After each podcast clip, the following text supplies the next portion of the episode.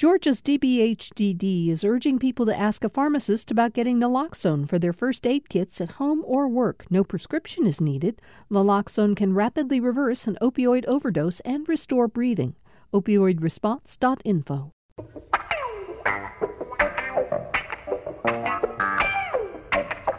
Thank you all for being with us for Political Rewind today. I'm Bill Nigut, and uh, it's a big day uh, in politics because, of course, we have the first Democratic presidential debate, the first of two tonight, and then a second one tomorrow night. We're going to talk about that as the show goes on with our panel gathered here. And uh, there's all sorts of news to talk about in state politics, things that are happening on Capitol Hill, follow ups to shows and stories we've done earlier in the week. So let's get right to it. Kevin Riley, you're usually with us on Tuesdays. You could not join us yesterday because, as editor of the Atlanta Journal Constitution, you have many responsibilities, and our listeners uh, insisted that we get you on as soon as possible. I'm glad you're with us today. Well, Buddy, as Buddy Darden always says, I guess I'm back by popular demand. Right? Yeah. Thank you for being here today, Kevin. We really do appreciate it. Greg Bluestein is off uh, in uh, on the West Coast somewhere, I think, with his family, enjoying a well-deserved time. I didn't think you gave your people vacations. You know, they uh, they are entitled to lots of vacation, but they're so dedicated. I worry that sometimes they don't yeah. take as yeah, much Blue as they deserve. Yeah, a great example of that. That's for sure. Right next to you, if you're watching us on Facebook Live, you will realize this, and you can do that by going to GPB News on Facebook. Amy Steigerwalt, you've been gone. We've missed you for a couple of weeks now. You were Thank you. off on vacation in some exotic destination. Where were you? Yes, we we did a little tour of Italy, and then because it was much cooler, we went up to Copenhagen. Oh, how was that? I love Copenhagen. Yeah. It's super fun. We kayaked through the canals. My son and I going in between other boats and stuff. It was super fun. I think Hans Christian Andersen used to kayak in the canals. Probably so. Amy, of course, is a political science professor at Georgia State University, and we really are glad you're back with us. Also, back with us after being all over the country, Republican strategist Heath Garrett. Heath, you were out working with clients in the 2020 election cycle, among other things. Um, aside from people you're dealing with here in Georgia, where do you have people that you're working with in this cycle? Well, our firm, we have clients in uh, New York, uh, Arkansas, Missouri, Mississippi, and even looking at a few clients out west. Yeah. Anybody so, special that we would all recognize? Are these uh, legislative? Are they congressional uh, challenge races? Are they incumbents? A, a, lot of them are state house. I mean, yeah. U.S. House representatives okay. around the country that a lot of folks in Georgia might not recognize their name. Okay. But, uh, Mitt Romney is one of our clients, and of course Johnny Isakson and other yeah. folks gearing up. Believe it or not, the 2022 cycle is already being discussed. Um, I, you know, you just said something that demands a question now. Johnny Isakson, 2022. Mm. Are you gearing up for a 2022 campaign? Are you ready to break news about that here on the show? Well, Senator Isakson has said he plans on running for reelection. Okay. He filed his papers the day after the last election, okay. raising okay. money. So. All right. I thank you for uh, filling us in on that. And joining us for the first time, and we're really glad you're here, Representative David Dreyer, Democrat whose district is you're right in the city of Atlanta, uh, pretty much. Yeah, that's right. I, I, live in Grant Park and got a lot of Southeast Atlanta and going up towards uh, Ponce Highlands and Inman Park. You were first elected in 2016. 16. That's right. So you've survived one election cycle past that. I have, I have, and feel like I made a difference uh, last three years during session. Yeah, you uh, went to Georgia State, is that right? Yeah, Georgia State undergrad, undergraduate, and, and, interned at the Capitol. Um, kind of got me on this path, and then uh, went to Emory Law. All right. Thank you for being here today, David. We're glad to have you here. Great to be here. Uh, let me start. We, we did almost an entire show on Monday about um, conditions at the border, mm. about the latest news on the immigration front, uh, and President Trump uh, saying, insisting for a while that he was going to start rounding up, have his his uh, ICE agents start rounding up, as he said, millions of uh, undocumented immigrants. He ended up putting that on hold, but in the meantime, we got these reports of deplorable conditions at, at more than one, actually, detention center for young people down along the border. And so the, the country's attention really has, Amy, been focused on, on the border in a lot of ways this week. Yesterday, the um, House just I think I just I think we all have, are we still on the air because we all just lost our headphones. Okay, we'll keep going. Uh, if you lost your headphones and you're on the panel, you're welcome to take them off. Amy, uh, the House passed on an almost entirely partisan vote yesterday a bill which sends some 4.6 billion dollars to the border for humanitarian purposes. It, it was, as I said, almost all Democrats who passed this measure. Um, and here's what Nancy Pelosi said about it. She said, This bill is a spending measure, not a policy plan. This isn't an immigration bill, it's an, an appropriations bill to meet the needs of children. But they put a lot of restrictions into this bill, and President Trump's already made it clear he's not happy with the House version of the bill. There's a Senate version we can talk about as well. But go.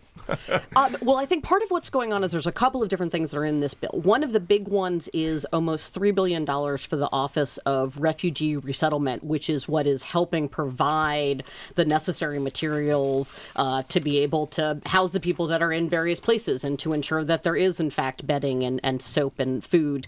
Um, and they're about to run out of money. So that's sort of the big thing that this bill is about is sending money to them so that they don't run out of money because, of course, we need to be providing. Uh, uh, sort of daily substance to people that are there. The other thing is that there's also being money asked for, though, for immigration enforcement, for the possibility of building or at least um, constructing new places to hold people. And that's where you start to get to the real debates between, especially the House and Senate bills.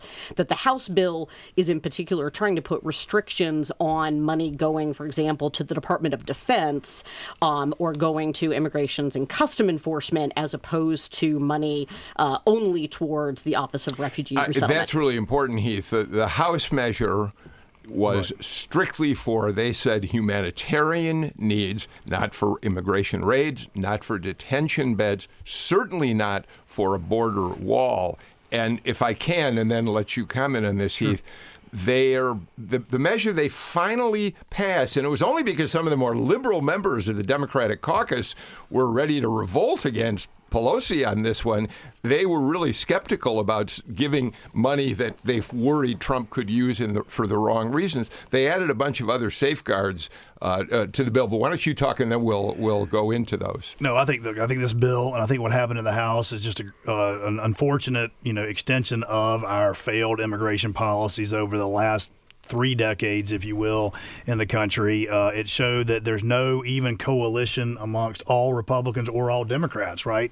This bill bobbed and weaved its way through and had to, quote, in theory, in the language of Washington, D.C., buy off kind of the liberal wing of the Democratic Party in order to get passed along those partisan lines. Uh, it is a humanitarian. So what she, they basically did is they took the bulk of what had basically been negotiated by Republicans and Democrats uh, leading to a potential conference, and they had to strip out out ICE enforcement beds and a few other things that the Trump administration really wanted, and that flexibility. Uh, it shows you the hyperpartisan nature of, of what we're dealing with in trying to solve this. Uh, Speaker Pelosi is correct. This is not, and nor was is anybody intending for it to be the comprehensive immigration fix. But the Trump administration and Republicans do want some additional enforcement, and they're trying to send signals to stop the incentive to actually rush the border, which is helping create the crisis we have down there now. So, the, well, the good news, I think, for the country is that the Senate, out of the Appropriations Committee, passed uh, 30 to 1 along a, an extremely bipartisan margin. We don't see that very often in the U.S. Senate. 30 to 1, Republicans and Democrats, a similar bill with slightly more money, with a little more flexibility on how to spend it. But that bill, too, uh, I mean, now what we have is two bills uh, right. g- headed towards a collision. And the worst thing about that, I think, Kevin, is uh, the senators, Senate, the Senate, in their bipartisan uh, effort, believe that if their bill, if the House would just pass their bill, this money could be on its way. Uh, but the House wants these safeguards. And they it's also a, have some demands in the House bill. For instance, uh, the bill requires uh, Customs and Border Protection to establish plans and protocols to deliver medical care, improve nutrition and hygiene, train personnel to ensure health and safety of children and adults in custody. Um, and there are other provisions that children can only be held for a certain period, a brief period of time before being placed in uh, better conditions. So, and I don't, the House is not easily going to uh, give up any of this, especially because the liberal wing is pushing them. Right. I mean, I, I would love to know what others think, uh, in particular our, our, our true political operatives that we have here. But to me, um, of course, the situation is such at the border, it appears that it's just untenable, and there are no quick or easy solutions. And it, as Heath points out, it's been building for decades, and we're really in a mess now. But I think it will ultimately come down to who's going to end up owning this mess. I mean, that's what you see happening. Like uh, the House is now in the spot where we've passed a bill and we insist that everything be only humanitarian. Uh, that's not a bad spot to be in. Mm-hmm. I mean, when you think about it, uh, in the way the public is likely to look at this, because the public's going to be just interested and sort of bored about another big debate about immigration policy, but everybody can understand a kid who needs money and a pl- uh, needs food, money, uh, uh, clothes, and a place to sleep, right? And toothpaste on top of that. Yeah. I mean, I, I really appreciate the debate that the Democrats in the House had this. Um, Speaker Pelosi and others came to the point of these are children without soap, without toothpaste, with nothing to sleep on, and no blankets. We need to help them. But another wing of the of the Democratic Party said this policy towards the border has been so punitive. It's included dehumanizing immigrants, accusing folks of crimes that never occurred. And this is a slippery slope, and we don't want to do anything to support this. So, so I really think that from the perspective of, of an elected Democrat, that the debate was right where it needs to be. It's, it needs to be standing up for human beings and children and trying to dignify people and come up with a good policy. And in the immediate state, make sure that children get what they need to survive. But we still don't know if it'll play that way to the public. I mean, this thing is playing out. Media coverage hasn't quite settled in, and it may come out that way, it may not, right, Heath? I'm, I'm more optimistic on the Senate version, right? Because the Senate version has all the humanitarian in it, but the American public also knows that, that our failed system without enforcement, right, and without some of the other things that are in this package, all you're doing is kind of punting the ball another, uh, you know, 30 yards down the field, and we're going to be back doing this again in six months. And so I think that when the Senate passes the current bipartisan piece of legislation that has humanitarian and a few other fixes in it, I think that Senator McConnell and the Senate are going to be in pretty good shape with public opinion uh, of the American people to say, hey, we've got a bipartisan solution here and so we've heard a lot of talk about that. We've produced something from Republicans and Democrats, and that's going to put the House in a pretty interesting box. Now, they'll get some, they, they, they've got a good bargaining position on some of these additional accountability measures. So I think in the conference that'll get worked out. But. Amy? I, well, I'm just I'm curious, particularly for sort of Heath's view on this. That like simultaneously, though, you've got members of the uh, House Freedom Caucus, particularly Mark Meadows, who's trying right. to convince Trump that he should veto all of these bills, including the Senate one. That the Senate one isn't harsh enough, that it's not enough about enforcement. They actually right. want to strip out all the humanitarian parts. So, do we have any idea of, I guess, also where the president is even listening? Well, I mean, you also let's add to that the Senate bill. Let's add to that not only Meadows in the in the Freedom Caucus, but on the Senate side, Rand Paul oh, yeah. saying to the White House, unless you are willing to strip out money mm-hmm. from another budget line to right. pay for this four point six billion dollars. I'm going to vote against it. And the pre- so I think Amy asked a good question. Yeah, no, I think the I think the extremes on in both caucuses, mm-hmm. right, are definitely locked down and would prefer nothing to happen. And then they can yeah. they would argue over principle. I would suggest there's some politics involved in that. Mm-hmm. Uh, I do think that it's a good sign that there is this kind of again the, the, role of the Senate is to kind of be the saucer and cool things down mm-hmm. the emotions of the House. Uh, again, I can't emphasize how rare it is in the modern context for a Senate committee to pass something 29 to 1 in that level of a bipartisanship. It's the Democratic senators who are saying that that makes the Senate version the working document that we have to work off of in order to solve the problem and get something passed. David, um, Heath uh, used the expression correctly, hyperpartisan, which mm-hmm. is what mm-hmm. this uh, measure has turned, as so many of the issues involving immigration, not to mention virtually everything else mm-hmm. they've debated on the Hill uh, has been. But just to give you an example of that and let you comment on it, Doug Collins, who's increasingly playing a very important role in the Republican conference. He has become a really strong leader given his position as a ranking member of Judiciary and the other responsibilities he has. And of course, he's Georgia congressman. Here, here's what he said in a release about the House bill. He said H.R. 3401, the number of the measure, uh, proves that Democrats are not serious about fixing this crisis. The bill provides no funds for ICE detention, so migrants will remain in custody at short term uh, CP, CBP, uh, Customs and Border Patrol facilities for even longer periods of time until ICE has room for them. Democrats know eventually that CBP will have to start releasing all migrants into America's interior in the same way they are currently releasing family units. Uh, he also says it's the camel's nose under the tent toward killing family detention altogether because of restrictions included in the bill. But in, in many ways, the money uh, statement is after months of claiming there is no border crisis, Democrats have finally admitted the situation demands action, yet instead of providing sensible funding and closing the loopholes, they offer a flimsy band aid. Look, Doug Collins is argue, argues well for his point of view.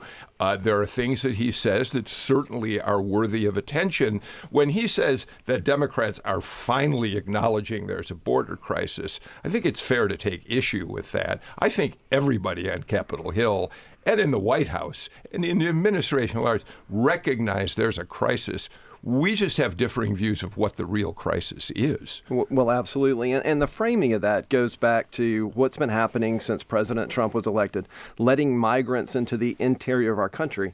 These are human beings. Let's not forget, these are men, women, and children.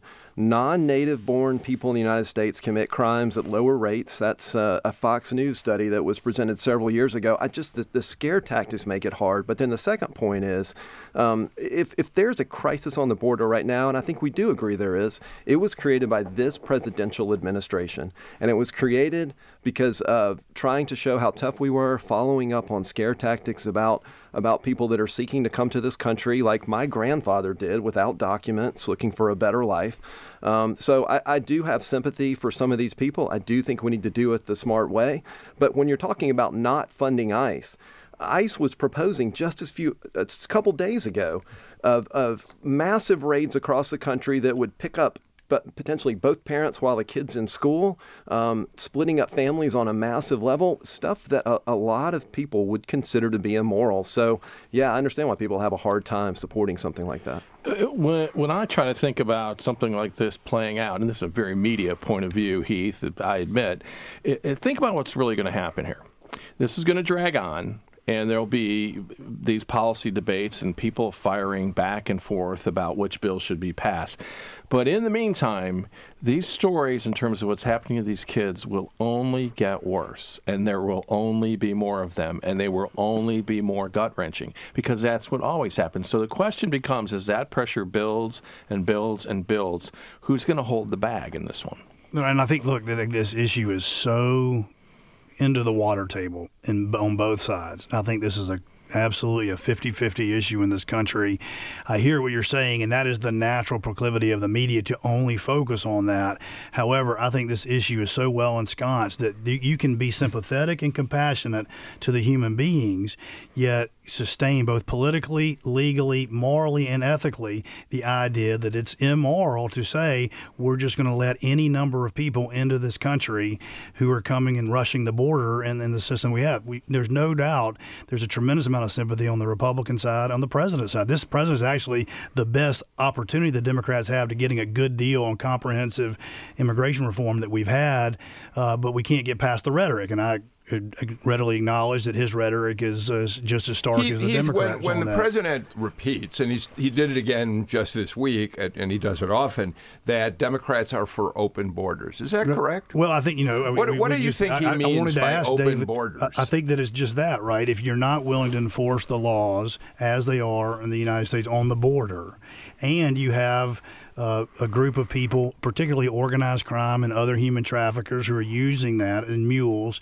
to bring people into the United States, knowing they're going to be released into the United States of America, and they're overwhelmingly not going to show back up for their hearings in relation to asylum. You've essentially got open borders. Amy, right? you're shaking your head. Uh, do you do you have a difference? Ninety percent of asylum seekers do no, not. no, they do show up. That's the ICE numbers that were released yesterday from a report. That the numbers are the, the lowest numbers that they reported are about eighty two percent uh, that show up as opposed to not show up when you have legal representation. The number is goes between ninety nine percent to hundred percent. We- we- I, I, you know, I think that we're looking at different numbers, right?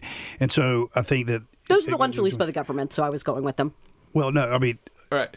Let, let me let me put a pause on that part of the conversation um, because I want to. We're, we're going to have to take a break in a second.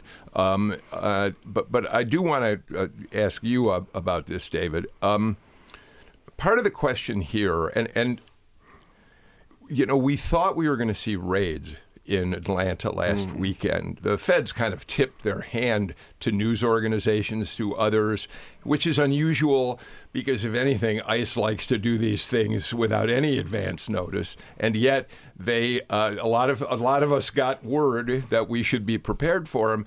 And then the president called him off. But what? Let's talk about the Kevin Riley's paper reported on the fear that spread through the Hispanic community uh, about this.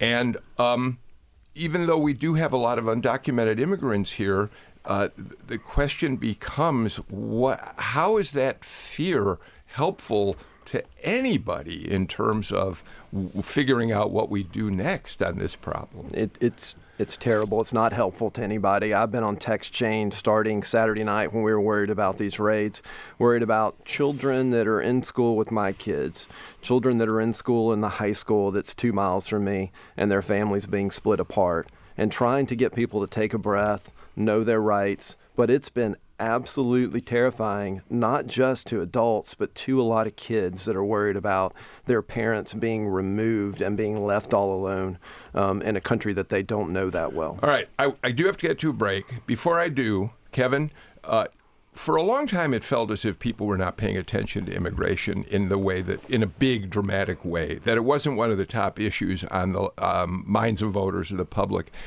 Uh, and yet, this week, Gallup released a poll which said two things that were interesting. Number one, 70 some percent of the people they talked with said they do favor.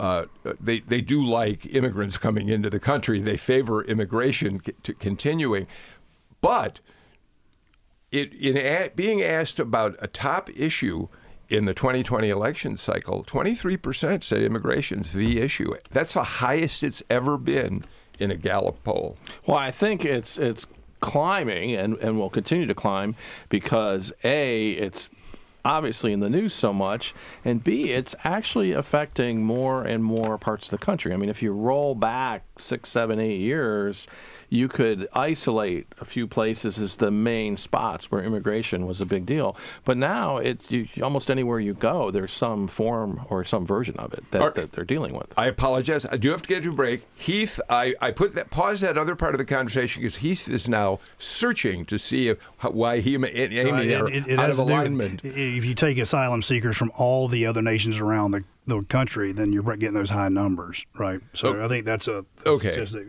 That's why we have to be careful about using statistics. we gotta stay away from sta- stats on this we got to stay away from data. That, those facts, they get in the way. This is Political Rewind. We'll be right back. GPB brings you insights and connects you with your community and our world. In these final days of our fiscal year, which ends on June 30th, I hope you'll make a gift of support to help keep GPB and the programs you hear going strong. And right now, your contribution will be doubled thanks to a generous challenge from Pembroke Advanced Communications, Mariana Height, and Elizabeth Norman. Go to gpb.org and click donate at the top of the page. And thanks. on the next Fresh Air. Before it was understood what AIDS was or how it was spread, Dr. Paul Volberding and Nurse Cliff Morrison were treating AIDS patients at San Francisco General Hospital. The ward they worked on became a model for other AIDS units across the country and is the subject of the new documentary 5B. We'll talk with them about those days. Join us. Fresh Air is this afternoon at 3 here on GPB and online at gpbnews.org or ask your smart speaker to play GPB. Just put a period on our conversation in the last segment about immigration. Uh, two things we're going to watch for uh, moving forward. Number one, can the House and the Senate find a way to resolve the differences in their bills? I think many people believe that's going to be incredibly difficult to do. And because both parties are being driven by the uh, further edges of their parties to stay in exactly the position they are in, especially the House. Uh, number two, uh, will President Trump, should they uh, find a way to resolve their problems and pass legislation, will it uh, be such that he can sign it into law or not? So all of that is still to come. Uh, Kevin Riley, let's turn to another divisive issue. The uh, Stacey Abrams was up on Capitol Hill yesterday. She testified uh, before a subcommittee of the House Judiciary Committee, which was looking into what Stacey Abrams has become known for since the 2018 election more than ever before uh, voting rights and whether or not uh, people were denied the right to vote, whether there was voter suppression in uh, Georgia and other states around the country. Uh, I want to play just a little bit of uh, what Stacey Abrams told the committee. And then we'll have a response. Well, we'll we'll then get a response after we've talked about what Abrams had to say. Let's listen.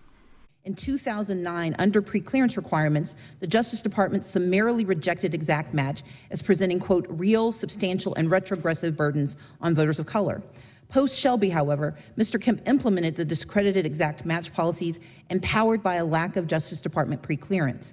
Kemp ushered another iteration of exact match through the state legislature in 2017, leading to 53,000 suspended voter registrations in 2018, 70% of whom were black voters, who comprise roughly 30% of Georgia's eligible voters. So, Kevin, when uh, Abrams talks about Shelby, she's talking about Shelby County, uh, uh, v. Holder, which was the Supreme Court uh, decision that uh, stripped Georgia and a number of other states of the previous requirement for preclearance of any change in voting law, in voting regulations.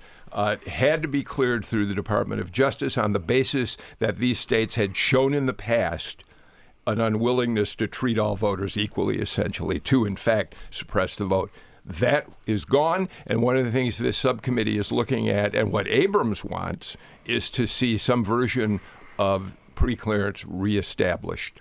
Right. I mean, they're pushing hard for that bill, and um, you know the voter suppression thing. It is one thing. I'll just tell you from my chair as editor of the paper that I mean, the two sides on this matter are just, they just can't seem to find any common ground. The narrative on one side is totally different from the narrative on the other side. And th- there are some facts at hand, though. I mean, uh, one of them is there is no question that there are fewer places to vote in the states that were required to do preclearance than there were places to vote before that Supreme Court ruling. We could argue all day long about why that happened, what its implications are in it, but the numbers are there because we've done that story and it's true in Georgia right. without without question. Fact, the, but not well, go know, ahead. I know. Not, not, not, again, let's go back to the point. Just right. because it's a fact doesn't mean right. it has anything, because most of those were closed in counties run by Democrats. Right. So you'd have to suppose that Democrats are suppressing Democratic voters in the closing of those polling places. Right. I don't know about the most closed by Democrats thing, but I do know hmm. that it doesn't necessarily mean that there was an effort to suppress people. That's the argument. Correct. And of course, uh, mm. uh, Republicans argue that people can still go to court. They can still file a lawsuit uh, to seek relief or to challenge these things in the state. I, I, do disagree that these were closed by Democrats. If we're talking about Randolph County, which is which is Controlled a Democratic, Democratic. I, I, agree with that, Heath, and, and uh, it is a democratically controlled county, but it was a Kemp um, consultant that that that traveled to Randolph County is well documented. He that traveled to uh, that traveled to Randolph County and that recommended these polls closing. And when he was asked about it, he said, "Oh, I've recommended this at hundreds of places around the state." This was is a top-down driven effort to come in and say, "Hey, we can make things easier. Do X, Y, and Z." Oh, okay, this is Secretary of State's office. We're going to go with it. But uh, the effect was what it did is it, so closed, closed, it, it closed polling places in Democratic areas. What a coincidence! Well, I think what he's trying to say is some of these policies that Kemp implemented were passed by a Democratic legislature. Absolutely passed right. by a Democratic legislature. Look, this is there is a voter suppression myth that is being portrayed by the uh, Democratic candidate Stacey Abrams, who lost last year's election. You know, the other fact is we had record turnout in the state of Georgia uh, amidst all of this alleged but not proven in any court of law voter suppression. Uh, and so, look, the, the, the, cynical part of this, which may me frustrated as, as, as a consultant is, and Stacey Abrams has alluded to this in her campaign strategy, in order to motivate African American and other minority participants, you actually use the threat of voter suppression in order to motivate uh, these voters. And I think that this is a just a, doing a detriment to the state. Well, wait, hey, Amy, isn't Heath overlooking the fact that we have now had federal judges in Georgia who have said, who have looked at the uh, uh, the information, the evidence that's been presented to them by uh, Stacey Abrams' campaign first, and then the organization that she founded to look at at the possibility of suppression. You have federal judges saying, "Yeah, well, there's something here we need to pursue." So when he says that they've not found any voter suppression. They've said the, the, tr- the they've trial said can move forward. That the trials can move forward. Because well, they did say that they they overruled the rejection of absentee ballots based upon exact match mm-hmm. and on some of the temporarily uh, and right. how it was that they were filling it. But then it caused those to be counted, right? So I think I think part of what's difficult is that two things can be true. More people turned out to vote but we also have evidence that there were, for at least some group of people, due to some of these laws, impediments put in their way. And some of the concern is that how the laws are being enforced on the ground were not done so in a sort of systematic manner, but rather it was idiosyncratic, right? So, for example, Gwinnett County got sort of a lot of the attention. Their rate of rejecting absentee ballots due to uh, filling it out incorrectly or due to what they were saying was a non match between signatures was way higher than the rest of the state by orders of magnitude. And that is one of the cases where the court said, look, this doesn't seem to be based on anything, and it's there's a lot of idiosyncrasy of who it is that that's being rejected here. And so I think both of those can be true. And so, well, again, I mean, I guess on the one hand, the sort of answer is that there, there are thankfully not very many people who, in fact, were blocked from voting. But the concern is that there are these laws in place which, because there's not a lot of sort of strict parameters around how they are enforced, particularly the exact signature match, right? I don't know about you all, but depending on what document I'm signing, my signature looks wildly different. Sometimes I mm-hmm. write out all 11 letters of my last name, sometimes I write out two. I don't know which one yeah, uh, is D- in a document. David, so. that was one of the things that Abrams uh, emphasized in her testimony was exact match and the problems around it. She was Republicans on the committee, however, said, "Look, exact match can have as much to do with how somebody fills out their voter registration form, whether they put everything in, in, on that form that matches what they say when they come to vote." So, I mean, there is an argument on both sides. Yeah. But go ahead. I mean, ultimately, we've had voter suppression in our country since uh, the Emancipation Proclamation, and African Americans were given the right to vote. It's continued. It's persuasive pervasive. What we see now is you see policies like Exact Match, which suspended 53,000 voting registration applications leading up to the election between Brian Kemp and Stacey Abrams. 80% of those people were people of color. Um, I've had people at the Capitol tell me, well, somebody didn't know how to spell their name. Okay. Uh, also, someone could have da- put the data entry wrong. Also, that name looked like it was the name of a minority voter, and someone typed a little faster when entering data. The problem is when we point out voter suppression techniques, it overwhelmingly, not 55, 60%, 80% plus affects minority voters. And you know what? People don't always say what they're doing. You have to look below the surface, and that's why these courts have let this get through the motion to dismiss stage, and, and in some cases ruled in ruled but in Democrats' David, favor. David, we, we, we, when we have this conversation, I always think it's important to point out that your session of the legislature and your Republican-dominated uh, legislature did in fact pass statute this year that attempted to remedy some of the problems that were exposed during the 2018 cycle. It isn't as if Republicans are ignoring that there are some significant problems, right? Well, they specifically the one the the problematic voting provisions we saw taken out of the Georgia Code during the last legislative session, each and every one was being challenged in a court of law, and it looked like the plaintiffs were going to win in that. So Yes, I'll, I'll, give some credit for taking for taking those provisions out, but they were already flagged. It was already in the process, mm. so it was remedial in nature to some degree. Kevin, I want to pick up on something uh, I mentioned. Doug Collins a little while ago in relation to the uh, immigration, immigration uh, emergency relief uh, measure. He also sat on this subcommittee. He and Stacey Abrams were compa- where they were colleagues in the Georgia uh, House, Legislative House, and uh, you know, presumably, I think they got along quite well. I know Stacey Abrams was uh, very big on being able to work in a bipartisan way, and I assume Collins was probably one of the people that she would have worked with. But but I want to play a little bit of the soundbite uh, from Doug Collins uh, back and forth with Abrams to talk about a larger point. Um, we're going to pick it up sort of in midstream, but Collins has had a back and forth with her about exact match. He suggested what I said a minute ago that perhaps sometimes exact match problems are because the person who fills out a form may not put their middle name on that form and then it, they show up at the voting booth and it's there, whatever. So we're now going to hear Collins as he ends, finishes up that part of what he had to say and goes on to this. I think that's the problem that I have in your answer because it implies a governmental problem, which also goes back to a bigger issue that I have here. And that is the implication that Brian Kemp, the governor of the state of Georgia, is the person behind all of the problems here. And this has become a bigger question for the state that you and I love. When you had a former presidential or presidential, current presidential candidate come to Georgia and make a statement in your defense and basically said that Stacey Abrams will be governor of Georgia if Georgia wasn't racist. I don't think that's what you want Georgia to be looked at, and I don't think that's what I want it.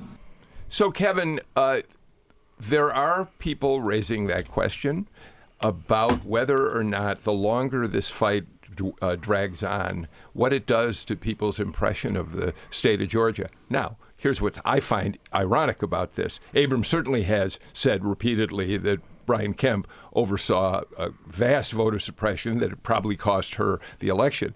On the other hand, she's the very same person who has gone to Los Angeles and said, please don't judge uh, who we are as a state on the basis of our abortion law. Don't pull out your productions from Georgia. So she's kind of been a spokesperson on both sides of what the image of Georgia is. What's your sense as the editor of the major of the newspaper here about what this does do? Is Collins make a point?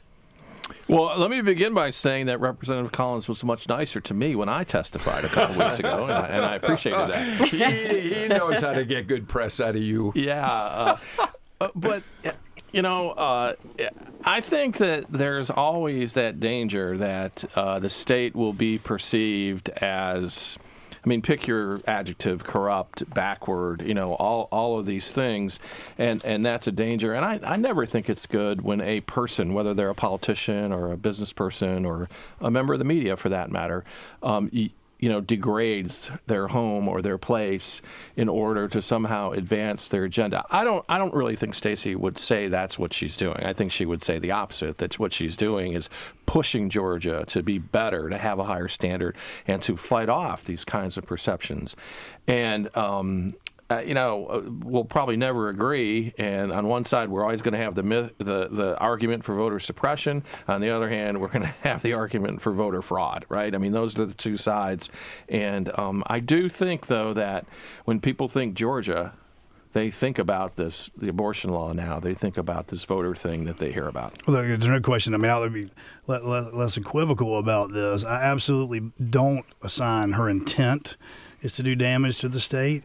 But a lot of rational people are looking at this and dis- having very serious disagreements, right, about the perception that she's continuing to portray, if not reestablish, that the New York Times and other people are way more likely to kind of try to continue to perpetuate this myth of a South mired in the 1960s that there hasn't been progress. When we talk about race relations, in my opinion, eh, kind of growing up post desegregation in the South and dealing with this all of our lives, I think Stacey Abrams and all of us have a heightened responsibility to make sure we're talking about factual things and we're not trying to use race on either side right? Everybody's real quick to condemn Republicans when they think they, they got racist language. I think that Democrats, African American Democrats, when you use race, right, for uh, you know purposes that are to motivate solely for political purposes. Well, I think some of what's Eh, going on eh, here, I think we've got to be very careful, and it is damaging the state's I- reputation. I, I got to get to a break, but I do want to get one more more word in here on this. Amy, I have never, I don't doubt for a second that uh, the Abrams people have been looking methodically at what they see as significant problems with the way in which votes are conducted in Georgia. So I think to say they're using race is something that we ought to be cautious about. But um, but but I think so. The real issue here is. Um, does do their concerns trump w- whether the image of the state is at all tarnished by what they're saying? So, as I give a normal academic answer, um, I think the problem is that, especially in academia, a lot of times there's gray area, right? There can be very positive things about a place and also negative things. And I think that this is one of those instances where, on the one hand, right, and I think sort of going back to the point, right, turnout was astronomical during the 2018 elections, and it was terribly exciting to see.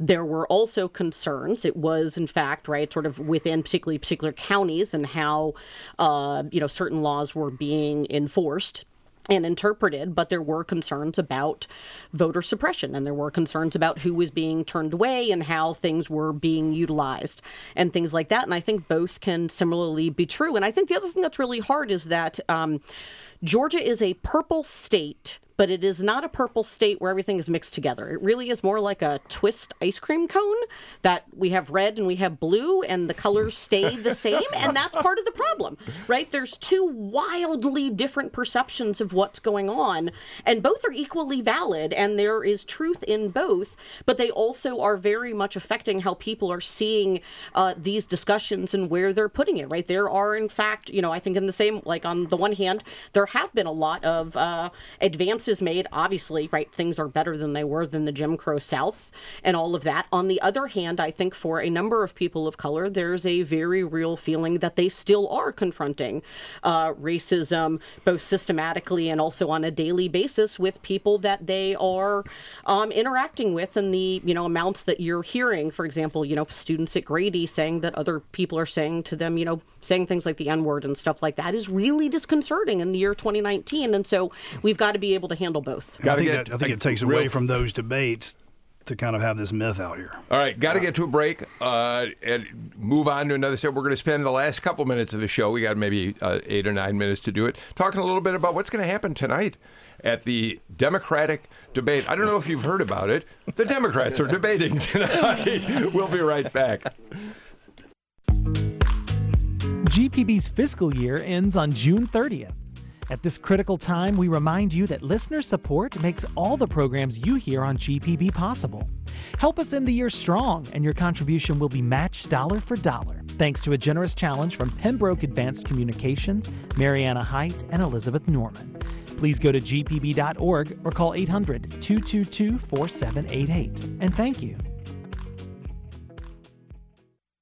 Ten candidates will take the stage for the first Democratic presidential debate. Expect them to cover topics from healthcare to income inequality. I am not for free four year college for all. The best way to get there is by having Medicare for all. I have some concerns with the Green New Deal. Universal child care for every baby zero to five. I'm Ari Shapiro. How the candidates compare to one another this afternoon on All Things Considered from NPR News. 4 till 7 today on GPB and online at gpbnews.org or ask your smart speaker to play GPB.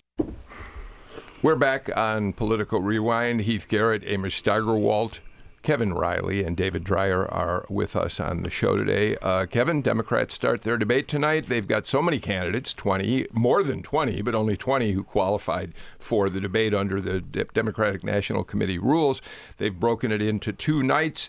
And they had a somewhat random drawing for who would appear on what night, but the way things turned out, it looks like tomorrow night has the bulk of the people who are really polling a bit better. Uh, tonight, uh, we're going to see people like Elizabeth Warren, Cory Booker, uh, Beto O'Rourke. Um, that the list goes on from there. Um, and there are most people who think that Elizabeth Warren has a big opportunity tonight since she's kind of the standout in uh, this first group. She's the one who's made some headway in the polls and suddenly seems to be really um, moving upward uh, after a slump earlier in the year. Right. It, to me, the most interesting thing to me, and, and I'm afraid this sounds cynical, but it will be whether it will turn into people knocking each other down. I mean, if you go back to that great big Republican field uh, when when Trump ran, what really happened? It was the nicknames and the shots he took at people that, in the end, did make him stand out. I mean, other things happened as the race went on, and then you know the reality of the political debate in modern American politics is a simple thing the soundbite. The good soundbite, the bad soundbite. And who can find a way to do that? I, as a betting man, I wouldn't bet on Elizabeth Warren there because I mean she she talks a lot, and she doesn't say much in just a few words. So to me, it'll be interesting who can grab that opportunity and if there'll be any surprises. Amy, what are you going to be watching for tonight?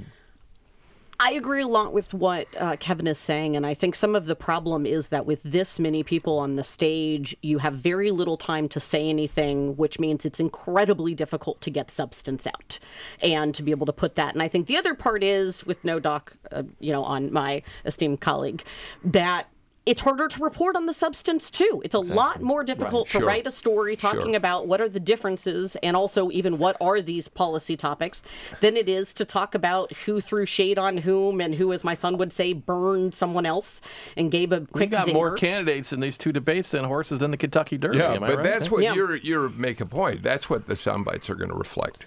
Uh, the sound bites are going to be who has the biggest singer. That's going to be what people yeah, are going to click but, on. But, That's what we're going to see on the news, and it's a problem because so we're not going to do negative. Policy. Well, you think the negative cheap shot kind of soundbite is what's going to be the thing? Is that is that what I hear you say? I think that's what's going to be reported on. David, do you have a candidate yet? Have you endorsed anybody? I ask every Democrat who comes in whether they have. Have you? I have not. I have not. I'm pretty excited about a lot of people in this race. Yeah. Um, Tonight, I'm really going to be looking. We're in a Democratic primary. We have a, a large portion of our electorate is made up of uh, communities of color. Um, tonight, there's only going to be about three um, candidates of color that are going to be on the stage. So there's a lot of white people. I'm going to be listening from those folks. And, and, and you can't see me at home, but I'm, I'm a white guy as well. I want to see which of these candidates understands communities of color, which of these candidates can listen to community color and show that they can be a good, not just a good ally, but a good advocate. So you've got Cory Booker when you talk about people of color. You've got Julian Castro, who is really one of those guys who's made no impact in the polling at all. He's at basically zero in the polls. But he is from Texas, and immigration is going to be a big issue. So we'll see how that plays out. Cory Booker, uh, African American, obviously had a hard time uh, breaking through in any way. He's an articulate, charming, kind of charismatic uh, member of the United States Senate. It just hasn't worked for him. And I, I guess, is it uh, Tulsi Gabbard, who is, uh, right. is uh, uh, from Hawaii? Um, and so she's an interesting uh, candidate too. But you're right, this is primarily a white field. Heath, I just can't imagine that since there is no Donald Trump on that stage, to play the role of everything from attacker to court jester to whatever you want to call it, uh, I don't I don't see how anybody takes his place in terms of commanding all the attention tonight. I tell Republicans who say they want to be like Donald Trump or Democrats who are trying to find the quote Donald Trump lane in politics that they're, he broke the mold. If you're if you're worth three billion dollars, you had a number one rated television show on for ten years, you have extreme name recognition. That doesn't exist in this Democratic field in any way, shape, or form going into tonight. So I'm kind of excited that there seem to be 35 candidates for president on the Democratic side. Uh, there are five or six of them I'd really like to see to be the nominee. I'm pretty sure your Democratic listeners don't want to hear from me on who they ought to be, but it is political entertainment wrapped up with political policy, wrapped up with political theater. Uh, and I don't see uh, how over the next 48 hours anybody's going to break out. Right. What if you had a if you had a candidate in this race as their strategist? What do you tell yeah, them? I mean, a, a they need to be themselves. They got to play their game. You are trying to find the 20 second phraseology that might get you the hook on CNN or MSNBC or the NBC nightly news. But you need to in Democrat you need you, know, you got to have a substantive policy. Don't try try to be Donald Trump or something you're not this early. It's way too early to be for people to be throwing hail marys. So let me throw out uh, a media side on this, Kevin. Uh, it's hard enough if you've got 10 candidates tonight, 10 candidates tomorrow night for the candidates to get anywhere.